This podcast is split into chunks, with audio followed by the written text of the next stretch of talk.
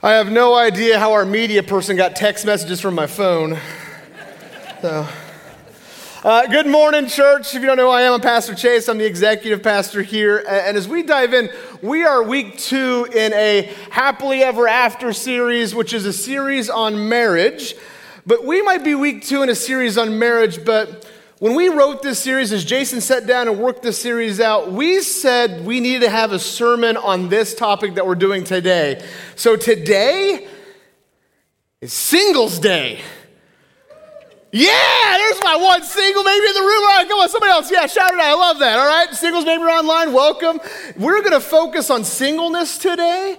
And, well, you know it or not, you might be like, well, I'm married, Chase, so I'm going to tune out now. I'm going to get ready for my fantasy football lineups on my phone. Please don't.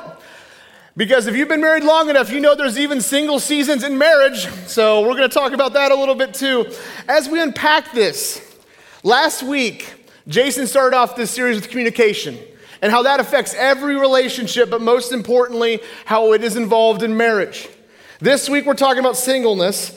And I need to give you a heads up for next week. And the reason I'm giving you a heads up for next week, because parents, this is for you, and I need you to hear me on this.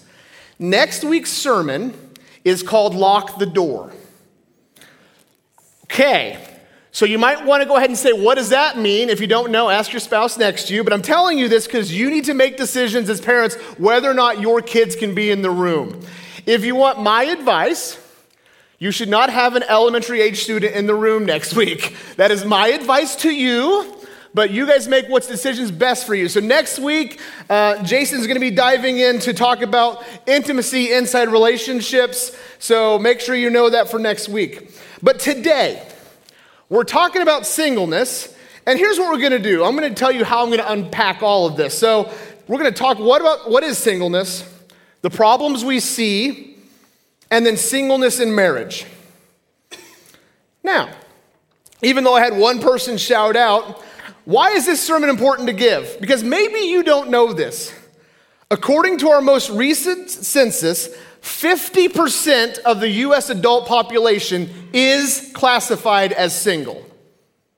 50% of the adult population of the US is classified as single. Now, if we take away the people that are, you know, living in together, and we also take, take away the people that probably are committing tax fraud and all that was applying for census, Probably 31% on best guess is in no committed relationship and is truly, fully single right now as adults. Now, I'm not single, so some people might be go, well, why is Chase giving this message this morning? So, in order to do this message, I conducted some personal research. Pulled out my cell phone and said, all right, single people in my contact list, and I made some phone calls. I made sure not to call anybody in the church because I didn't want to make I wanted to make sure that no one felt like I was singling them out. So I called all my single friends that might be out of state or I've known throughout the years, and I asked two questions. Question number one I asked is, What is it like being single? Because it's been years for me that I've been in that place, so maybe it's changed since then. For our other teaching team pastors, it's been like 70 years, so they could have done it. So, as I started asking these questions, I started with one hey, what is singleness like right now? I had a, a swath of answers. One said, hey, it's fun. Another said, hey, my responsibilities are limited. I don't have to worry about some certain things going on. Another said, it is absolutely miserable. All I want is to be in a relationship. And then I followed it up with this question how do you feel being single going to church? And here's where I got some answers that I do want to talk about. Well, it's uncomfortable. Everything the church does seems to be family focused or marriage focused. Let's be real. Every pastor that you pretty much preaches from our stage, almost all of them are married, and a lot of the illustrations given are about kids or spouse. Another person said, I wish people in the church would stop trying to fix me up with their long lost cousin. and I, I, I, heard that, and I'm like, oh, you know what? That is so true. Because even though I, it's been a while since I've been single, I remember what it was like to be in ministry and be single. When I started out in ministry, doing student ministry, I was single for most, a lot of my 20s, and I remember a Sunday morning My lead pastor came to me, and this is my last church, not here. Lead pastor came and said, Hey, my wife and I brought this person that's a friend of ours just for you this morning. now, those of you that know me know I'm very energetic. I'm mostly a chipper person most of the time. I was probably the coldest person I ever could have been that morning. And I remember my boss looking at me saying, why, why, why you seemed off putting. And I'm like, that's what you get. Never ever do that again. First off, I'm at work. Secondly, I'm trying to serve, I'm trying to worship, and this is what you do? That's awkward. Some of you might have that awkward blind date story. The problem with how the church interacts with singles is it diminishes the truth we see in Scripture. Because here's what I want to say this morning singleness is a gift. And before somebody tries to laugh me off the stage and say, well, Chase, you're not single, so of course you can say some, something like that and just out there. No, it's true. We see from the text that singleness is a gift. As we're going to dive into 1 Corinthians, and so what's happening here is the church in Corinth has written some questions to Paul, and he's answering some questions. And we know about Corinth, there's a lot of, you know, not great things going on. There's pagan worship, which means worshiping other gods. A lot of that worship deals with it, um, it happens in an intimate way, I'll put it that way. Um, and also, they're facing famine, all right? They're in crisis. We know that because throughout history, we see that there was somebody appointed at that time in Corinth to be in charge of the grain bins and storage. And that was only a job during times of famine. So when Paul writes 1 Corinthians, we see that that job was held three different times. So there were some huge problems going on. And so here's what Paul writes in 1 Corinthians chapter 7 verses 6 and 7. Now as a concession, not a command, I say this. I wish that all were as myself am, but each has his own gift from God, one of one kind and of another. And what Paul is saying there is, I wish for you that you were single like I. For those of you who don't know, the, the Apostle Paul was a, a single guy. And so as we go into this sermon this morning, I want to first off talk about there's three types of singles, three types of singleness. Number one, number one is seasonal.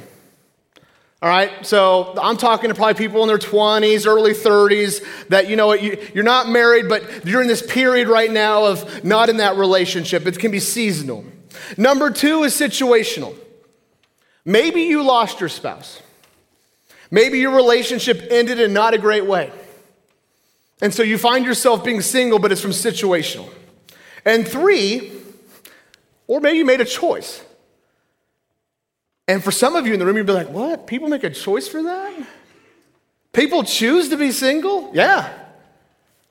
And in fact, it's not, it's actually talked well about in Scripture. And I think the reason that's shocking to us is because our culture today has romanticized everything and has made everything about being in relationships. And so if that's you and you're like, man, I don't know how people can choose to be single, let me say this to you this morning. We should care more about a person's status with God rather than their relationship status. We should care more about a person's status with God than a relationship status. So, church, let me ask this question. As you interact with singles in our crowd or at our events, how do you interact? Is it, hey, how are you doing? What are you doing? Are you diving into community? What, what, what's that look like? Or is it, oh, hey, I know these other three single people. Have you met them? Because I think sometimes our priority with people is not, hey, how's your relationship with God? It's more like, hey, I think this is the greatest thing that'll help you. I found this other person who's single. You're, you're the only two, so it has to work.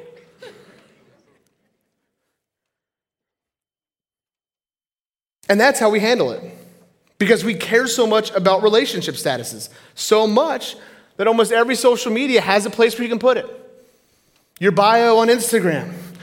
Facebook actually has the Dropbox, and I don't even know how many options there are now in that Dropbox.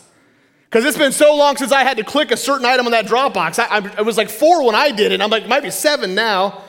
I remember the one that was like risque was, ooh, it's complicated. So, as we talk about singleness, I want to also address three misconceptions of singleness this morning. Number one, only singles struggle with loneliness. That is so not true. Every person that's married in here knows that's not true. There is times, even in marriage, where you face loneliness. People that choose singleness are weird. That's not true. That is not true at all. Some people that have chosen that are some of the greatest people we've ever known. Mother Teresa chose to be a nun and be a, live a celibate life. And look at the great things she did for the world. It's a lesser lifestyle than marriage. And that's a horrible misnomer. That's not in the text. We're going to put a pin in loneliness for a second because I'll come back to that. But I want to hit this it's a lesser lifestyle than marriage. Because I think we get our theology wrong here a little bit. Church, and here's what I want you to hear from me this morning. We are not created for marriage, we're created for community. There's a huge difference there. Yes, God instituted marriage, and it is a lovely covenant that glorifies him. And yes, there's Old Testament commands that talks about what marriage looks like and how we're to act in that. But here's the point. We now live in this New Testament world, and we were originally created for community. That's the heart of Genesis 2. That it's not good for someone to be alone. In fact, it's a choice. And here's what I mean by that. When I preached this sermon this week to the sermon team, I told everybody, I'm like, man, I'm gonna like crush some people's dreams and souls today. Number one, let me start with this. There's not just one person out there for you, okay? I wanna hit this real quick. Like, I hear this all the time oh man, they're my soulmate. That's my, they're my soulmate. It's not in here. It's the only person for me. Somehow God with all these billions of people, chose one, and it's my job to find that person. Okay, good luck. Well, uh, most likely God would not put us too far apart, so it's got to be an American. And that's how we start like dialoguing this. But what's funny is we see from both Matthew 19 and Matthew 22 when Jesus addresses this, because Jesus talks in Matthew 19 that with dealing with eunuchs, um, if you don't know what that is, ask our welcome team on the way out. Um, when you know people have chosen that, made that way, and really the best way to say that is they've chosen to be celibate. Because this life is temporal. We live this life knowing that there's eternal, eternal glory on the other side. And so much so, Matthew chapter 22, when the Pharisees are trying to stump Jesus, and they're like, hey, Jesus, according to the Old Testament, if a brother dies and his wife is left alone, the other brother that's unmarried should marry her to take on that responsibility. So, what happens if the brothers die six times in a row? There's some scary thoughts, all right? What about the seventh brother? Like, who's gonna be married to who in heaven? And Jesus responds in this creative way, and maybe dark for some of us today in our culture. You're not gonna know that person in heaven that way. I get it. I just like shattered everyone's romantic dream. Like, oh, we're to be in a nice like mansion in heaven, just us two. That is not. You're going to be so satisfied with the glory of God. You don't have to worry about that. And jokingly, you know, God probably took away some awkwardness by doing that too. Church, we're, we're not created for marriage, we're created for community. And yes, marriage is a covenant. That doesn't take away that marriage being a covenant. And Paul continues in 1 Corinthians chapter 7 verses 25 to the beginning half of 28. Now concerning the betrothed, I have no command from the Lord, but I give my judgment. So this is Paul giving his opinion. As one who by the Lord's mercy is trustworthy, I think that in view of the present distress, it is good for a person to remain as he is. Are you bound to a wife? Do not seek to be free. Are you free from a wife? Do not seek to be, seek a wife. But if you do marry, you have not sinned, and if a betrothed woman marries, she has not sinned. When Paul unpacks all of that, there's a couple things that he really brings out. Number one is equality of it all. Married people and single people, you're all the same. There's not a weight to you if, oh, if you're married, mm, you're up here. If you're single, you're up here. No, it's, it's you're all the same. I'm addressing you as all the same. With all the stuff going on, it's okay to stay as you are. Because, church, I think what we miss is no matter if you're married or single, the job is to give God the glory. That's the main purpose of our life. The main purpose of our life is not to live this life to the fullest and do it however we want to do it in selfishness. Francis Chan puts it this way, and it's a really good illustration. And I think I've actually taught this, and it's not a great teaching. We, we, when we prioritize life, sometimes we're like, all right, God is number one. I get it, Pastor Chase. God has to be number one. And then my spouse is number two, and my kids are three, my friends are four, acquaintances are five, in laws are seven, nine, ten. And all the way down here is work, all right? I get it, all right? And that's such a bad misnomer because here's what it really is it's God. And scripture tells us that our relationship with God is to be set apart, so then it should be everything else. And yes, there's a healthy way to order that. But when we start saying God is one and my spouse is that close second, it's really easy for that to infringe on each other. And so, married people, I'm going to say this to you this morning, including to myself. Your marriage can be an idol. Hear me on that. Single people, your want for a spouse can be an idol. We're called to have that relationship set apart. I told you earlier we're going to put a pin in loneliness, and I want to say this loneliness is a problem for everyone. Everyone gets lonely. In fact, Harvard research during the time of COVID gave us this study 36% of adults have severe loneliness. And your response might be, well, Chase, you mentioned earlier that 31% of people are single, so it must be all them. 62% of that 36 are married. 62% of the 36 that have severe loneliness are married. How is that possible? Because we're prioritizing the wrong things. So let's talk about loneliness. Let's talk about it in two different camps. Let's talk it first off with our seasonal singles or people that are single right now in the room. How do we handle loneliness? Let me talk about a way that our culture handles loneliness that is completely unhealthy. So, let's talk about dating apps, all right? I'm going to swipe right into this conversation. And if you got that joke, we're talking after service. All right. First off, if you don't know this, there is now 1,500 dating apps. 1,500. There is 323.9 million users on dating apps. Now, before we're like, man, there's a lot of singles, I can't say all those are singles.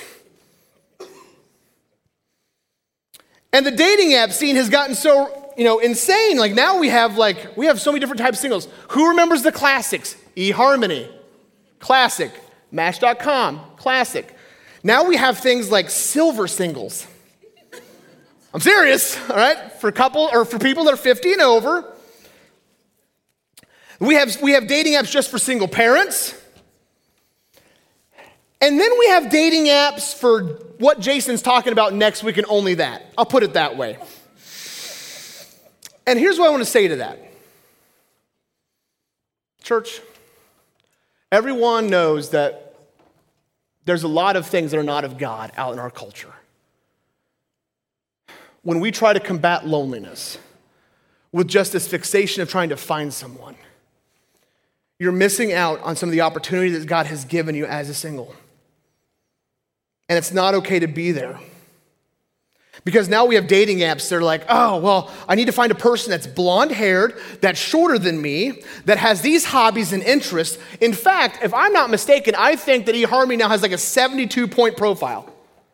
Like you can see 72 things about that person before. Now, as I'm hitting this a little bit, if you found someone on a dating app or one of our, you know, websites like that, and you're in a happily marriage, I'm not saying that all of it's bad. I'm saying it can be used for bad. And now we have these things all listed out. Oh, here's what I'm looking for. Let me tell you a story. When I was at my last church, we had a missionary from India, and he was staying. And I was an intern, so I was single. I got to live in the church parsonage by myself because the pastor didn't live in the parsonage. Really cool house from like 1845. It was great. Um, and he stayed with me. And I thought, oh, this is great. I'm going to have a couple of the high school boys over, and they can, they can talk to the missionary and learn some things about his culture. And as we were sitting there playing a board game, one of the 17 year old boys, in his infinite wisdom, just straight out asked the question, What's dating like in India? And I'm like, I don't know what your motive is. This is going to be great. And the missionary looks at him and says, Well, actually, I did not meet my spouse until our wedding day. And I remember seeing all four of the boys I invited over, like, what? What, do you mean? And then, like, I had another, man, I love student ministry. Another boy was like, but how do you know she wasn't ugly? and he looks at all four of them, and they don't know this, but I was learning just as much. And he goes, guys, that day was our wedding day. It is the least that I've ever loved my wife. Because each day I've loved her ever more. And so, married people, and here let me say this the reason we might struggle with loneliness in marriage, or the reason we might have this problem, we feel alone, is because we have this way of making a highlight reel. And some people are like, oh, the greatest day of our life was our wedding day. The greatest day of our life was when our kid was born. And we don't take the opportunity each day to cherish more and more. And so when we do that, I call it the highlight reel. And so we decide to post that on social media. No wonder why singles think marriage is so awesome. Because what they see from every married person they know is look at us, date night. Look at us sharing a milkshake. Ugh. Look at us on the same couch watching a movie. Ugh. And like that's what everyone that's what every single sees. Like, oh my gosh, this is what I'm missing out on. And what they don't see is when the three year old took a dump on the living room floor and what that's like. And to the mom that actually posted that, because I saw that, I applaud you. I applaud you for two reasons. Number one, poop is funny. And number two, you're showing real life. You're showing real life because actually, what Paul's about to get to in this text is guys, I'm trying to save you from marriage because marriage isn't easy. But we've romanticized this in our culture. And every single might here in the room might be like, well, Chase, that's what I want. That's what I desire. That's what I want so much. And to you, I want to say this stop looking for these fairy tale relationships to do something only the king can do. Because maybe in that pit of loneliness, you're like, oh, that's all I need to fill me right now. And the only thing that's really going to fill you is God. Jim Elliot is probably one of my favorite missionaries. If you guys don't know this, Jim Elliot uh, was killed uh, in South America trying to reach a lost people group. And he, this is one of my favorite quotes from him Let not our longing slay our appetite for living. And so I love that quote. So I decided, all right, I'm going to make this a little bit more relevant to us and make it a little bit more cultural friendly, real quick. So here's what I want to say to that start living in the here rather than the there. So let me start with singles in the room. Stop looking over there and say, man, if I was only married, I can't wait to get there. I can't wait just to get to the dating relationship. I can't wait to have kids. I can't wait to do that. To the married people in the room, stop looking and be like, oh my goodness, I can't wait to get to you know, financial security. I can't wait to get the different job. I can't wait till our kids are finally out of the house because they're awful. I can't wait. Because when we do that, you miss out on everything that God has in front of you.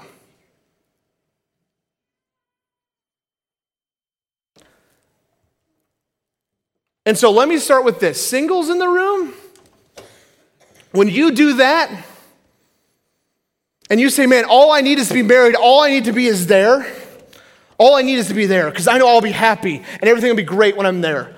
Here's the same level I put that to. It's like when the married couple looks at me and says, oh man, our marriage will be better when we have a kid. There's some married people in here that should not be laughing as much as they are. That's what that's like.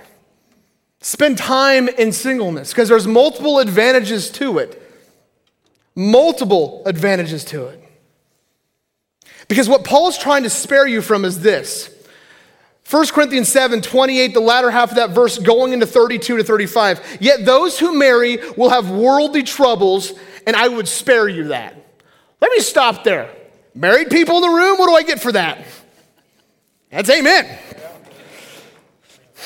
Because I want you to be free from anxieties. The unmarried man is anxious about the things of the Lord, how to please the Lord. But the married man is anxious about worldly things, how to please his wife. Verse 34, and his interests are divided, and the unmarried or betrothed woman is anxious about the things of the Lord, how to be holy in body and spirit. But the married woman is anxious about worldly things, how to please her husband.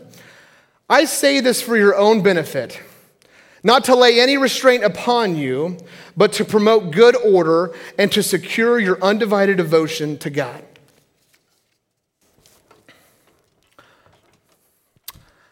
I would say that Megan and I have a decent marriage. Decent marriage, trying to work on it, and improve it every day. But there's truth in that statement.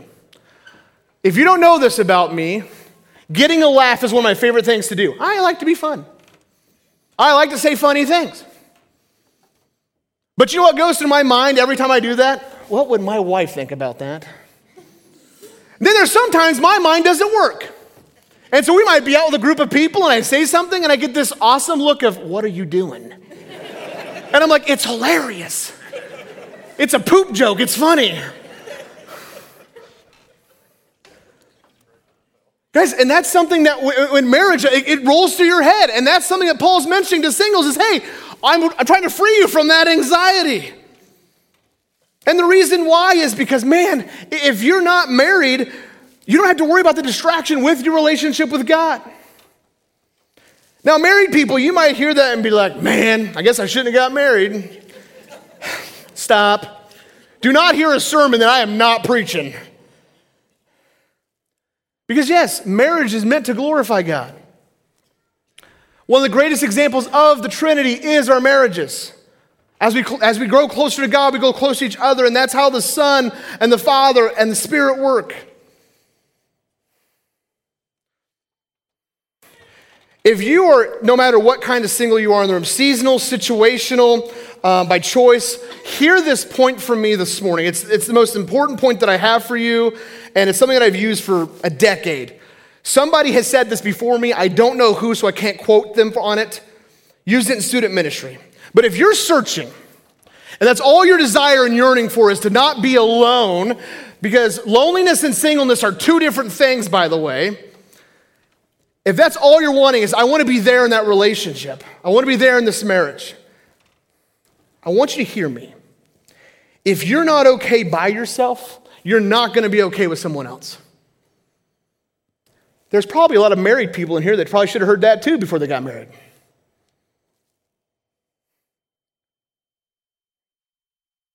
Marriage does not fix problems, it amplifies them. And actually, most marital problems can be fixed when you're single. I am blessed in one category on that. I am blessed that I had the majority of my 20s not being married. Why? I wasn't that great of a person. I got to work on myself.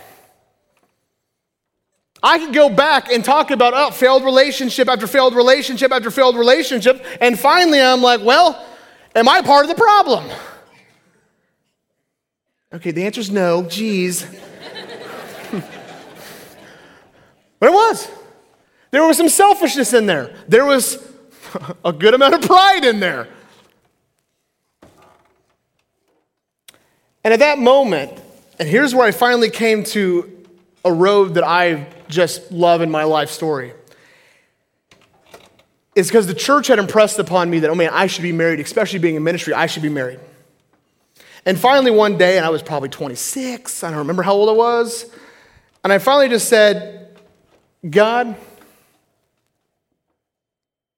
if it is your will, put someone in my path.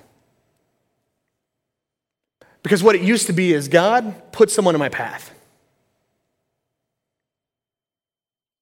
And when I made that change, my mindset change, and then I said, whatever or whoever I find, I, I want to serve the Lord with zeal.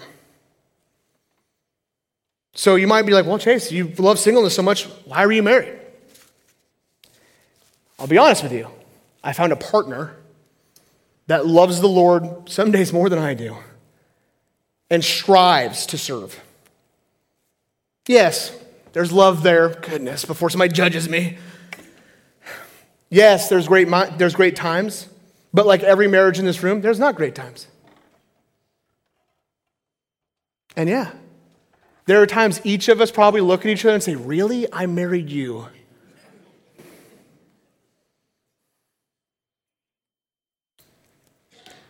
And the point of that is, after that, it's I chose you. And I'm going to keep choosing you because we make each other better.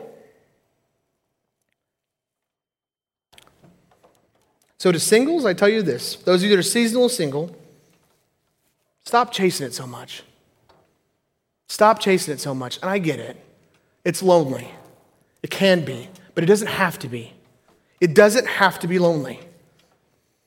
1 Timothy chapter 6 verse 6 says this, but godliness with contentment is great gain. And so can we be content with where we're at? So let me start with marrieds in the room. Can you be content in your marriage? Because some of you are not. How do you get there? You want to know how? You look at last week's sermon. You start talking about how to communicate better. And then on the backside of that, you remember that you're both created by God. Singles in the room, how do you stay content being single? Know there's something greater than marriage. It is your relationship with God that has no distractions right now. So, yes, you can work on yourself. Yes, you have opportunity to do things without having to worry about somebody else. But most importantly, you learn so much about yourself. So I have three questions for you this morning, no matter where you're at in life. Number one, am I pursuing community? No matter if you're married or single, we're all part of the body. How are we doing at navigating across the relational line?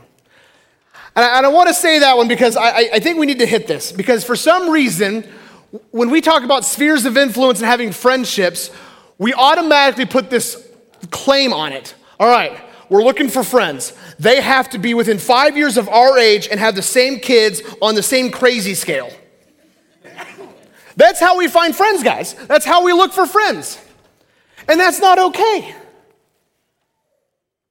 We wonder why single people feel so ostracized from the church. It's because that's how we as married people look for friends.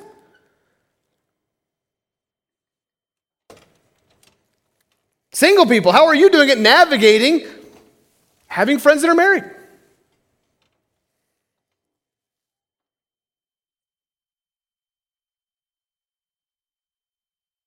Number two, am I living in the here and now? Let me start with singles on this one. Are we just fixated on getting to the there that's a committed relationship? And I feel like some of you maybe are trying to get to the there, the committed relationship, for not a great reason. Let me hit a problem that we have even in our marriages in this sermon this morning. Maybe some singles think that we need to be there because all they see or hear is stories from their married couples' friends that are like, oh, yeah, we do everything together. Like he is always there. I always want to be with him. We, we, have a, we have three couches, but we sit on the one cushion on the one. It is great. Can I say something to you? Gross. and actually, let me go psychological with you. That's called codependency. It's not good. It's not good. You need to have your own life inside your marriage, and everyone said, because if you're always thinking, oh, I gotta be with my spouse at all times, God help you if you married an independent person like me.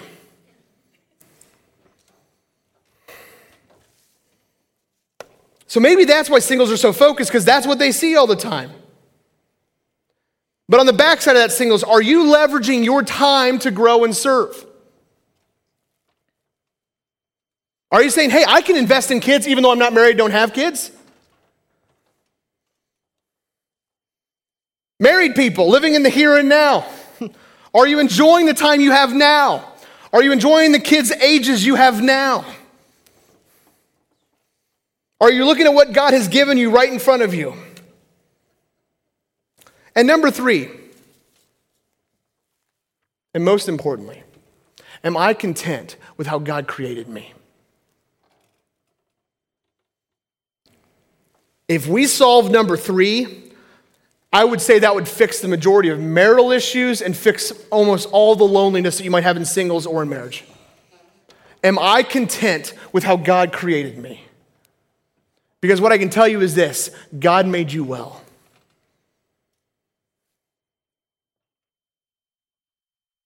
God made you good. Some of you, he might have added a little bit of quirkiness to, but that's okay. He might have added a greater sense of humor to some, that's fine. But are you content where you're at? That's what this message is all about this morning. Can you find contentment? Because we're called to be set apart. Our relationship with God, everything else. And yes, there's an order for that, but set apart. Last word before I pray. Singles in here? As you have engaged in church, let me start with this. Yeah. Sometimes it's hard to see what is the church for me as a single. And I hear you. I get it. But let me tell you what's for you in the church if you're single everything. Engaging in every activity, every ministry we do, engaging with people across relational lines. You are part of the body, and a glorious part of the body that we need. Married people in the room? Yeah, work on your marriages. We need you to show healthy marriages emulate healthy marriages, not just highlight reels on social media. How are you doing at that? If you feel alone in your marriage today, how can you not feel that way? What can you do? Find community, have healthier communication, be content with how God made you, and start having conversation. Let's pray. God, as we um, end out our time today of our message, we ask that no matter what stage of life we're in, that we know that we're to glorify you. Because to you, all the glory should be given. No matter what our relationship status is. God, we thank you for all of our singles in the room because they are a blessing. No matter if they're in that season or it's from situation or it's a choice. God, they have so much to offer and to do and to learn. We thank you for them. God, to all of our married couples in the room, may we remember that everyone's part of the body and love on everyone equally. May we engage in all. May we work on our marriages, not just to show the world, hey, look at how awesome we are once every six weeks May we work daily to love the people in our house. Pray all this in your name. Amen.